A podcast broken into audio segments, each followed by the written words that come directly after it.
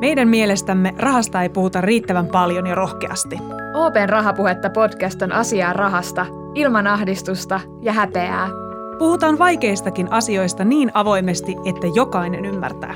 Missionamme on puhua rahasta suoraan, sillä hyvät taloustaidot kuuluu jokaiselle.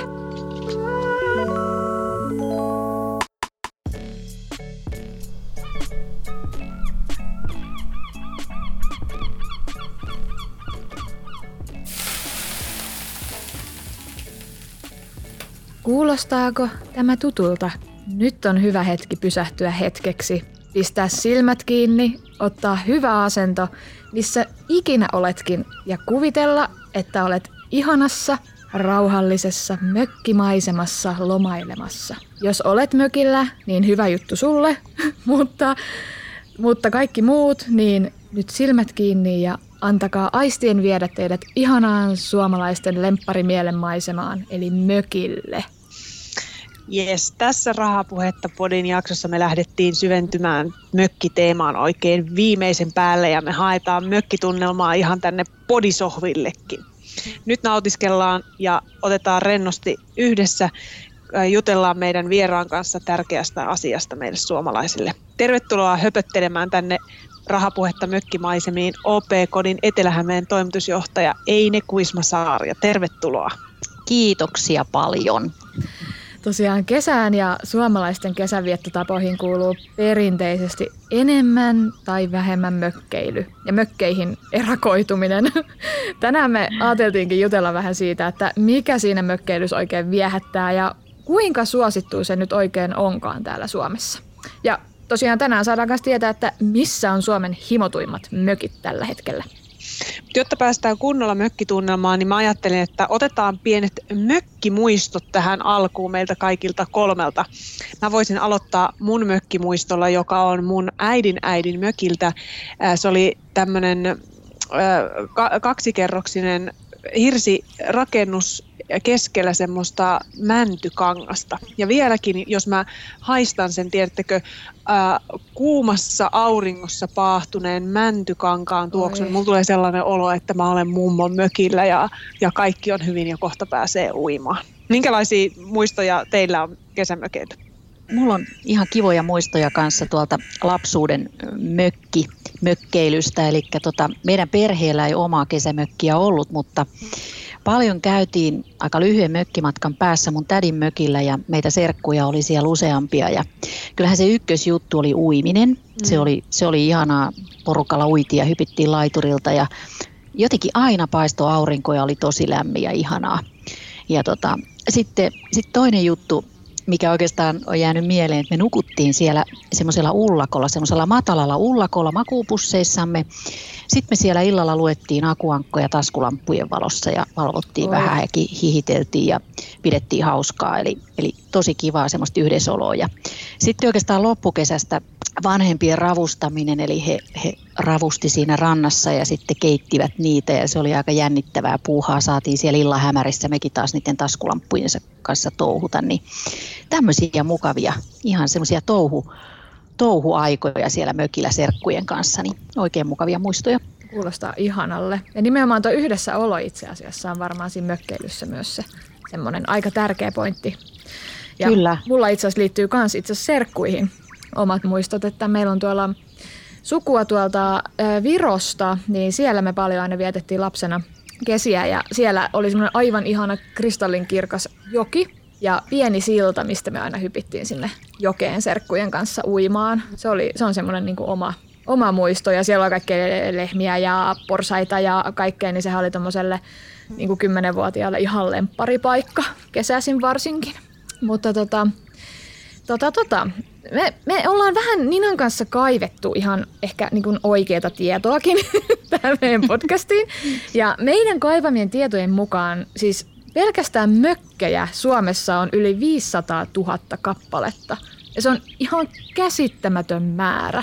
Joku siinä siis ihan selkeästi viehättää meitä suomalaisia, mutta mikä se juttu, mikä se juttu teidän mielestä on nimenomaan just mökkeilyssä? Mä jo mainitsin, että se on varmaan just tuo yhdessäolo, mutta tuleeko teillä jotain muuta mieleen? Joo, se, jotenkin mä ajattelisin sen ehkä niin, että Tosiaan Suomessa on niitä mökkejä hirvittävä määrä. Niitä on erilaisia, niitä on vähän joka niemessä ja notkossa. On järvenrannoilla ja sitten on siellä ihan kuivalla maallakin metsiköissä. Ja, ja tota, mä jotenkin ajattelisin, että vaikka meidän Suomen kesä onkin semmoinen, että aina me valitetaan vähän siitä säästä, että ei ole tarpeeksi lämmin, ei paistaa aurinkoja, voi että taas sataakin ja näin. Mutta kyllä se Suomen kesä vaan on niin kaunis sen talven jälkeen ja ihana. Ja sitten meillä on puhdas luonto ja puhdas ilma ja vielä puhtaat vedet tuolla meidän järvissä ja lammissa. Mä luulen, että se on yksi iso juttu, että sen luonnon keskellä oleminen lomalla, sehän on tosi rentouttavaa ja sen mökkeilyssä varmasti on yksi, yksi iso viehätystekijä. Ja sitten jotenkin mä ajattelisin myös niin, että tänä päivänä nykyihminen, kun sä oot, oot tässä arjessa ja aina on hektistä ja kiirettä ja, ja kuitenkin aika iso osa suomalaisista asuu kaupunkimaisissa oloissa, niin jotenkin kaivataan ehkä semmoista erilaista olotilaa, erilaista paikkaa. Se voi olla ihan hauskaa olla vähän alkeellisimmissa oloissa ja jotenkin siinä unohtuu se arjen kiire ja hössötys ja hässätys ja monesti mökillä ollaan vähän niin kuin ilman kelloa. Mm. Että ehkä tämmöiset tekijät jotenkin siinä mökkeilyssä viehättää. Ja varmasti se, niin kuin tuossa mainitsit aiemmin, niin se yhdessä oleminen. Että monestihan sinne sitten kutsutaan kavereita, sukulaisia, syödään hyvin yhdessä, saunotaan, uidaan, vietetään sitä aikaa, niin mä luulen, että tämmöiset tekijät kiinnostaa ja viehättää. Niin tuo oli hyvä pointti toi niin kuin kello ja sitten varmaan kaikki tämmöiset digilaitteet, että ei et välttämättä se mökillä nimenomaan ei olla se puhelin kädessä niin paljon joku esimerkiksi kotona arkena, niin varmaan sekin, se on niin kuin tosi hyvä pointti mun mielestä. Mutta niin kuin, onko sitten, myös on kaupunkikohteita, missä ihmiset viettää lomia, niin onko ne yhtä suosittuja kuin mökit vai onko mökit nimenomaan meille suomalaisille se juttu? Mä luulen, että toi on vähän kom sii kom saa. Eli kyllä tota, ehkä tämä on tähän asti mennyt nyt niin, että se osa ihmisiä, jotka mökkeilee, niin ne mökkeilee. Ja sitten aika iso osa ihmisiä lomalla lähtee johonkin ulkomaan matkalle. Mutta mä luulen, että meillä alkaa nyt tämän koronan jälkeen vähän tämmöinen niinku uusi aika, uusi arki. Ja mä luulen, että myöskin nämä kotimaan kaupunkikohteet kiinnostaa ihmisiä. Niihin on helppo mennä, niissä on turvallista liikkua. Ja, ja miettikääpäs vaan ympärillänne, että monta kertaa sieltä kotikaupungistakin löytyy tosi kivoja paikkoja, kohteita, missä vaan ei ole tullut käytyä. Eli hyvin läheltäkin voi löytyä ihania paikkoja, jossa voi viettää lomapäivää. Ja, ja tota, ehkä siinä on se ero vielä tuohon mökkeilyyn verrattuna, että siellä mökkeilyssä on vähän sellaista niin kuin vaihtelua arkeen pois maalle, semmoista vapautta. Mutta nyt mä uskon, että myöskin kotimaan matkailu vilkastuu. Vilkastuu, kun tämä korona helpottaa ja antaa meidän täällä kotimaassa vähän liikkua, niin uskon, että ihmiset löytää ihania paikkoja meidän kaunista Suomesta. Ja se on ihanaa, se on tärkeää. No, kyllä. Y- yksi juttu, mitä siellä kaupungissa ei kyllä pysty pelaamaan, niin se on tätä, se on tätä mölkkyä. Ottakaa, heitetään tästä vähän kapulaa tuosta. Oh! No niin, kaksitoista kaatu heti. Jes, just hyvä. No niin, jatketaan nyt. Joo, pitää katsoa aina välillä päästä pelaamaan. No, jatketaan asian ytimessä.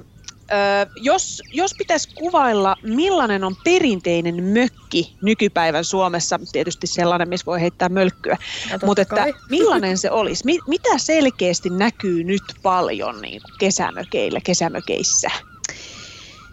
No oikeastaan tota, perinteinen mökki, jos mietitään, niin se tarkoittaa sitä ehkä, mikä, mitä suurin osa niistä valtavasta määrästä, mitä tuossa mainitsitkin, ihan, ihan lukumäärän, kuinka paljon meillä Suomessa näitä kesämökkejä on, niin kyllä varmasti semmoinen perinteinen mökki on osittain melko vaatimatonkin, mutta kyllä siellä tänä päivänä monessa paikassa jo sähkö on. Tiekin menee perille, oma kaivokin löytyy. Ja sitten kyllä perinteisessä mökissä on ihan semmoinen sauna ja siellä saunassa puulämmitteinen kiuas, että siellä mm. tuoksuu savun tuoksu, kun siellä käy sytyttelemässä tulet ja odottelee, että sauna lämpiä. Niin ehkä semmoinen on perinteinen mökki, mutta kyllä niitä tietysti hyvin monenlaisia Suomesta löytyy.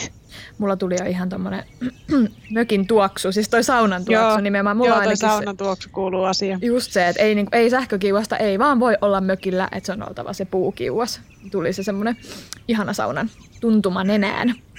Kyllä. Mutta jos toi perinteinen mökki on tosiaan just tommonen, missä niin kun on puukiuas ja no nykyään menee varmaan ehkä sähköt ja vedet ja näin, niin mikä sitten on semmoinen uusi hitti? Että et ostat tämmöinen mökki, niin oot mökkeilyn hipsteri idealla. Okei, mä näkisin niin, että ei, ei ole yhtä sellaista mökkiä, mitä voisi sanoa, että olisi tämmöinen ihan pop tai in tällä hetkellä. Että kyllä erilaiset mökit on kysyttyjä ja haluttuja, että vähän riippuu siitä ostajasta ja ostajan tarpeista ja ajatuksista. Ylipäänsä semmoinen niin kuin ehkä kohtuuhintainen järvenrantapaikka on todella haluttu tällä hetkellä. Mm. Et jollain tavalla se vesi, vesi siinä äärellä, niin se on aika tärkeä elementti suomalaiselle mökinostajalle. Mutta aina sitä rantaa kai tarvitaan, että moni on nyt kiinnostunut tämmöisistä edullisista kuivamaan mökeistä. Niitä saa ihan järkevään hintaan, niissä on monesti kivat tontit ja sitten sinne voi laittaa vaikka sen paljun ja sitten nauttia siitä kesästä. Eli tämmöisiä vähän uudenlaisia tapoja puuhastella pihalla ja lämmitellä sitä paljuvettä ja, ja sitten, sitten saunaa ja paljuu. Ja siinähän on kesäpäivä ihan kohdillaan. Onko noin sitten noin kuivamaan, kuivanmaan mökit niin edullisempia tosiaan kuin järven tai meren rannalla olevat mökit? Kyllä, kyllä on. Että kyllä se, se järvi tai meri, siinä oma rantaviiva siinä tontteineen, niin kyllähän se vaikuttaa siihen kohteen hintaan huomattavastikin. Oho, nyt sori, veteen liittyen meni toi merisää vähän liian kovalle tuosta taustalla. Mä pistän sitä vähän hiljemmalle. Noin. Tota, mit, mites nyt sitten tämä tämänvuotinen tilanne on vaikuttanut mökkikauppaan, että et kun maailma on nyt tosi erityyppinen kuin vielä viime kesänä, että näkyykö tämä koronan aiheuttama mullistus mökkien kysymä, kysynnässä nyt, kun jengi ei varmaan lähde ulkomaille samaan tapaan, eikä lähdekään? Joo, kyllä se näkyy. Kyllä se selkeästi näkyy, että kyllä, kyllä varmasti ihan koko Suomessa näkyy ja tässä meidänkin toimialueella niin on aika paljon vesistöjä, järviä, lampia. Meren, meren äärelle ei tässä veen alueella päästä, mutta, mutta tota, selkeästi näkyy, että kysyntä on kasvanut voimakkaasti tämän ihan jo kevään aikana ja sanotaan niin, että enemmänkin meillä saisi olla myytävää, että kyllä niitä kohteita kysytään ja ollaan tässä huhtikuun puolen välin ja toukokuun aikana myyty useita kohteita, eli kyllä huomattavasti enemmän kysytään kuin vuosi sitten. Ja just kun tuossa mainitsin nuo kuivamaan mökitkin, niin mökkeröiset, niin tämmöiset kuivamaankin kesäkodit on alkanut kiinnostaa, koska tuntui viime kesänä, että niillä ei niin kuin hirveästi ollut sitä kiinnostusta. Ja se, että mökkien ostajat on tällä hetkellä, jotenkin me on aika paljon luettu tuossa viime vuodenkin puolella sellaista uutisointia, että nuoria ei kiinnosta mökkeily, vaan kaikki mökit on ikäihmisten omistuksessa ja ikäihmiset sitten vähän niin kuin jo haasteellisesti, haasteellisessakin tilanteessa miettivät, että mitä sille mökille pitäisi tehdä, mutta tällä hetkellä ostajissa on myöskin ihan lapsiperheitä.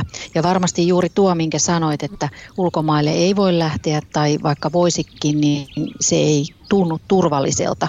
Että haetaan semmoista uutta tapaa viettää lomaa, semmoisia turvallisia olosuhteita, joissa voi rentoutua ilman huolia siitä pandemiasta, niin kyllä se on vaan vaikuttanut siihen ja aktivoinut tämän mökkikaupan ihan, ihan uudenlaiseen malliin. Siis mä just törmäsin yhteen artikkeliin, missä puhuttiin tästä, että mökkeilyn nyt on nyt taas myös nuorten suosiossa ja että nuoret vuokraa mök- kaveriporukalla esimerkiksi mökkejä ja lomanviettopaikkoja.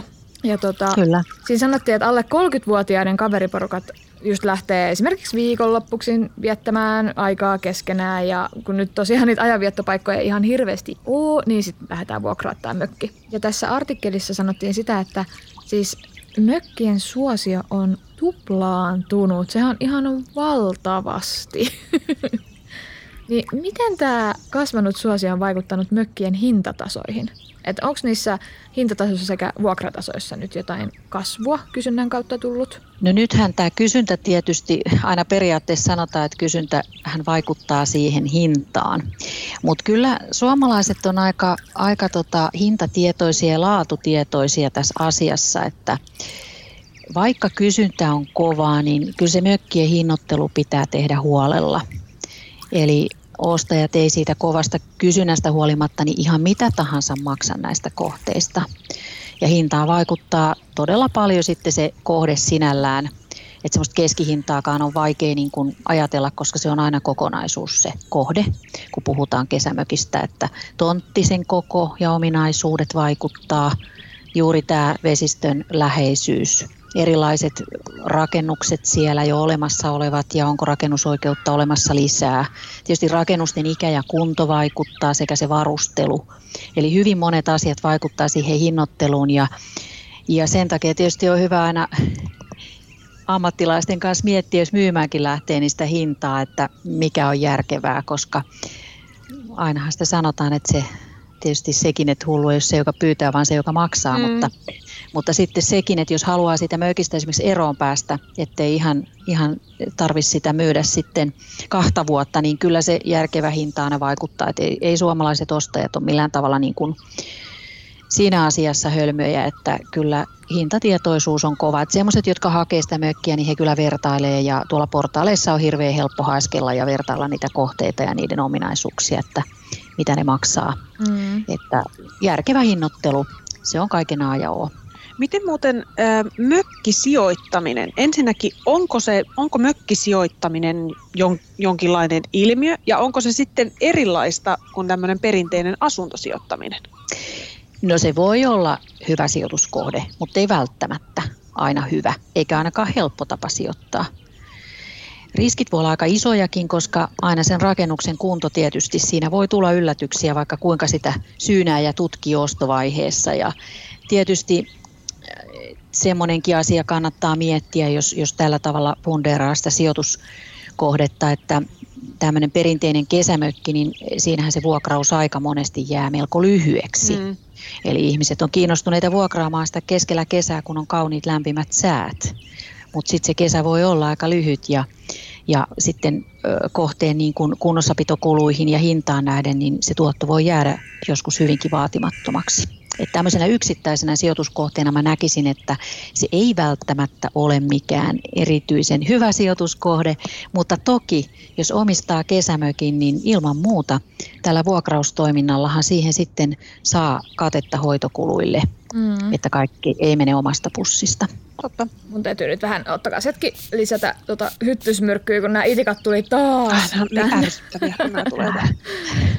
No niin, nyt voidaan jatkaa. Tuli muuten tuosta ö, sijoittamisesta mieleen, että mä tiedän siis parikin nuorta pariskuntaa, jotka omistaa mökit, ja musta se on jotenkin tosi outoa. Siis ne on kaksikymmentäkahdeksanvuotiaita, ja musta on jotenkin epänormaalia, että eihän nyt kellään kaksikymmentäkahdeksanvuotiaalla voi olla mökkiä. Mutta siis sit mä tulin siihen tulokseen, että no, miksi ei voi. Mutta niinku, onko tämä kauhean yleistä? Onko nuorilla teidän mielestä paljon mökkejä vai miten se menee? Onko teillä jotain tietoa tähän liittyen? No tota, kyllä se näin on, että tällä hetkellä niin pääosa mökeistä, mökkien omistuksista on iäkkäämmällä väestöllä. Mutta mä luulen, että tässä kun aikaisemmin jo keskusteltiin tästä koronavaikutuksesta, niin varmasti tämä tulee lisäämään myöskin nuorempien, öö, nuorempien niin kuin kiinnostusta omistaa sitä mökkiä. Että kyllä varmasti jonkun verran vaikuttaa, mutta et kyllä tällä hetkellä valtaosa mökkien omistamisesta niin omistus on vanhemmalla väestöllä.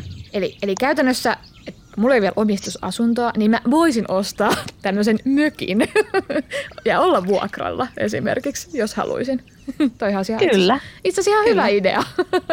Niin, et, et se varmasti olisi Suomessa ensimmäinen, joka on siis omistaa mökkiä ja viettää siellä mahdollisimman ison osan vapaa-ajastaan niin. Ja sitten niin kuin arkensa asuu pienessä vuokrakämpässä kaupungissa. Tuskin on ensimmäinen kerta Suomessa. Kuulostaisi tosi ihanalle mun mielestä idealle jopa.